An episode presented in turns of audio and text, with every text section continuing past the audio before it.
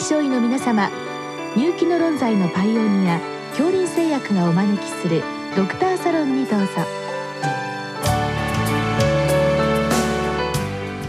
今日はお客様に千里金蘭大学副学長白木公康さんをお招きしております。サロンドクターは青い会柏田中病院糖尿病センター長山内俊和さんです。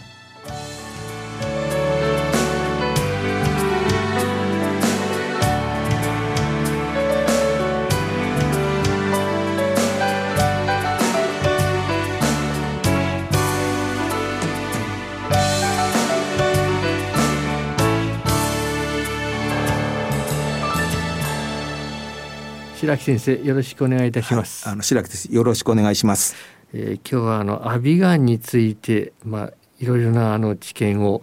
えー、ご教示くださいということで、まあ、先生にお越しいただいたわけでありますけれど、まあ、先生あのよく知られた開発者でいらっしゃいますがまずあの簡単なところでですねこのアビガンという物質ですね、これに注目されたあたりそのあたりの経緯から少しお話しいただけますか？はい、あの私たちはあの富山化学と一緒にこの抗ウイルス薬の開発をしていく中で富山化学の3万個の中で1個だけインフルエンザに効くという薬が見つかりました。うん、でその構造を見た時に、えーと、今までのものと違ってどうも拡散として効くそうだと。だから、うん、あの今一番よく使われているアシクロビルのような感じで効く化合物じゃないかっていうことを予想しました。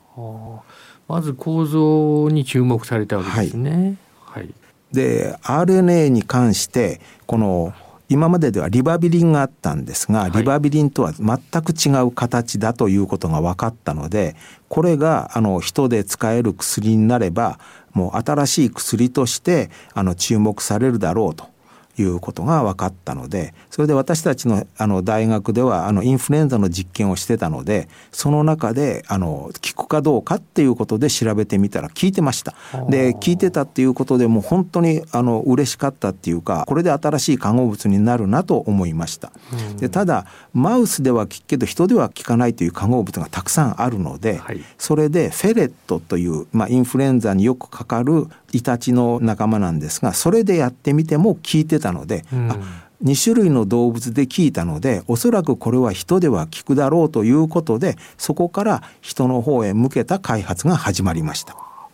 これあの従来の薬いくつかございますけれども、はい。はい、これとの違いと言いますとどういったあたりが大きいのでしょうかその後のところで分かっていったんですがインフルエンザに効く中でそれまでの薬というのは RNA 合成はあの抑えませんから要するに子どもの遺伝子はできてしまってると、うん、細胞の中に遺伝子がたくさんできてるけれどこれは遺伝子を作らないということが分かりました。でそのために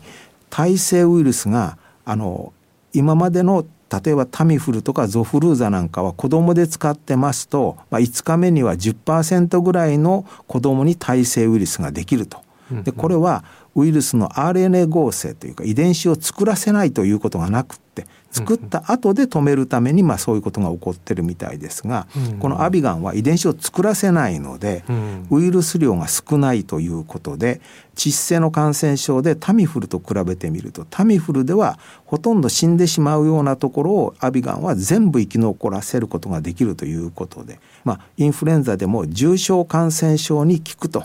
いうことが分かりました。それが他の薬との差別化という点ですね。ウイルスの RNA が作られなくなると、はい、作られなくなります。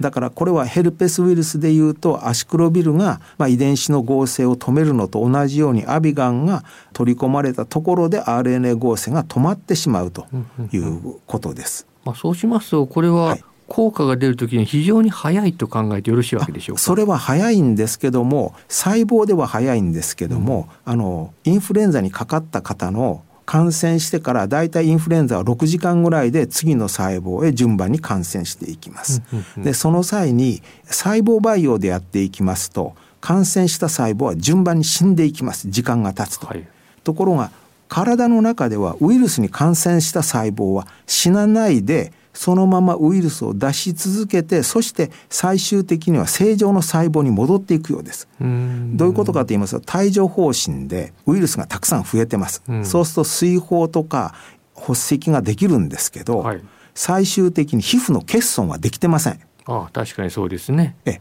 皮膚の欠損ができるんだったら死ぬということなんですが欠損ができないということはいくら感染して細胞がやられても正常の細胞に戻るということが、まあ、一番あのウイルス感染では考えないといけないことですね。でそうするとじゃあ感染して RNA ができてしまった細胞にはウイルスを作れるようになった細胞にはどの抗ウイルス薬も効きません。だからインフルエンザでタミフルなんかを皆さん飲んでそれでも1日半ぐらいは熱が出てると思います。はいはい、でそれは新しい細胞はできないけれどすで、に感染した細胞はまだ生きたまんまウイルスを作り続けますのでそれがサイトカインを出してその細胞の活動が収まるのに1日半ぐらいかかるのでタミフルを飲んでウイルスが効いててもまだそれだけ続くということになってきます。まあ、その点このアビガンというのはまあ早々とその RNA を抑えてしまうということはもう画期的といえば画期的ですね。だけどこれではあの一応臨床試験でタミフルと比べたところではタミフルの方がまあ成績としては良かったということになってます。まあ、タミフルは多少解熱作用もある点があるんだろうと思いますね。はい、ただまあタミフルその他耐性ウイルスの問題も結構ございますけどこれはいかがなんでしょう、はい、あのアビガンに関してはこの化合物の特性がインフルエンザ以外の全ての RNA ウイルスに効くという特徴がありました。でそれは後で分かりましたがそしたら全ての RNA 合成酵素に効くということは非常に共通性が高い部分に効いているので、うん、耐性ができないということが分かりました。耐性ができると RNA 合成酵素活性がなくなるようです。だから非常に広い範囲に効くという特性があるために耐性ウイルスができないということで、まあ、あの新型インフルエンザが流行し始めたとしても最初の患者さんも最後の患者さんにも、まあ、有効に使えそうだということですね。うん。それは非常に画期的でございますね。はい、えー、ただまあこれ実際人でこう検証するということになりますので、はい、まあ今のお話ですと本当はそうするともうまあこれ COVID 特にそうですけれども、はい、まあ非常に早くからウイルスの増殖が始まるようですから、はい、まあ、できればもうこれ症状ができた時にはもうすぐ投与した方がよろしいわけですね。あの私の理想としては、まあ、インフルエンザが48時間以内、うん、それから水疱瘡が24時間以内帯状疱疹が72時間以内であれば COVID は、まあ、あの帯状疱疹並みの3日以内に使えるのが、肺炎の予防とか、うん、それからいろんな合併症の予防にいいかなと思うんですが、はい、まあ、アビガンがそういう使い方ができるようになるのが理想ということで現実にはあの今回の治験が行われたのは軽症肺炎の方というのを対象にしています。あそれなんか理由があるわけでしょうか？だからそれはあの入院患者さんの軽症肺炎しかまあ対象にできなかったということだと思います。まあ、あの副作用への懸念ということで、まあ、これはちょっとまた後ほどお話伺いますけれども、はいはい、ということで、まあ、少し遅れてからの治療になりますと、はい、まあ、少しこれアビガンのこの有効性の検証は？今回有効性が、まあえーと、と15日ぐらいかかる病気が11日ぐらいと3日間ぐらい短縮したということなんですけど、うん、まあ、免疫応答が大体2週間続きますのでウイルスが実際に体の中で増えてるのは5日か6日ぐらいです。治験の10日目以内の人が入ってますがそうするとウイルスが増えてる期間を3日短縮したということは、うん、このウイルスの1回の増殖サイクルが6時間ですから10回分ぐらいは止めたということです。だからすごく効いてると思うんですがただ病気が治るまでにはあのちょっと短かったという感じがあると思います。でこれは帯状疱疹の患者さんはなると3週間どなたも赤み続きますから、まあ、そういうものかなというふうに思っています。まあ、日本であのいろいろな制約もあるようですけれども、はい、まあ、海外で今非常に広く臨床試験なされていますので、はい、まあ、その中には非常に早期から使われるものもあると思いますから、まあ、今後いろいろと実際のまあ臨床試験の成績ですね、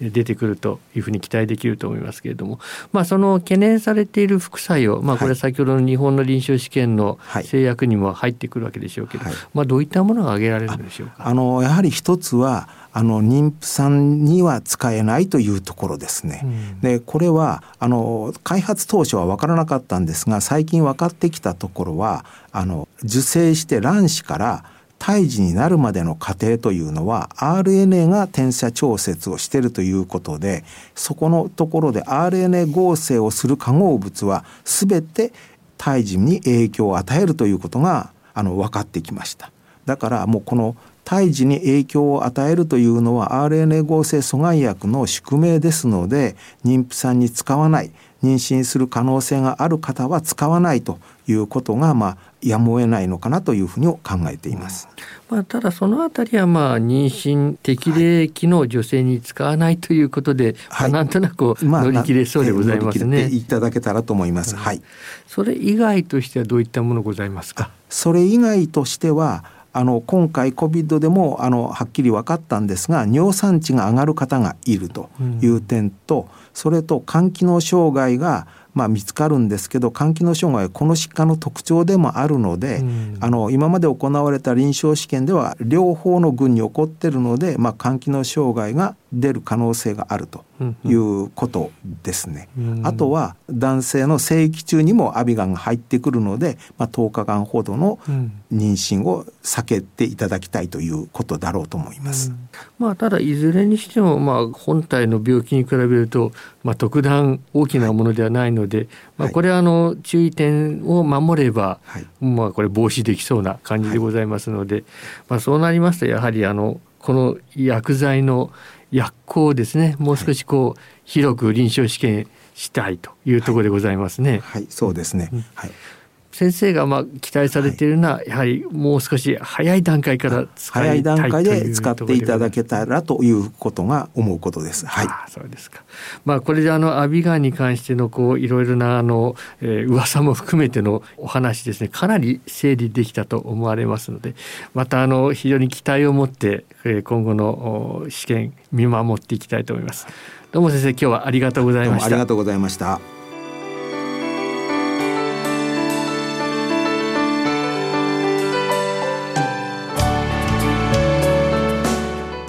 客様は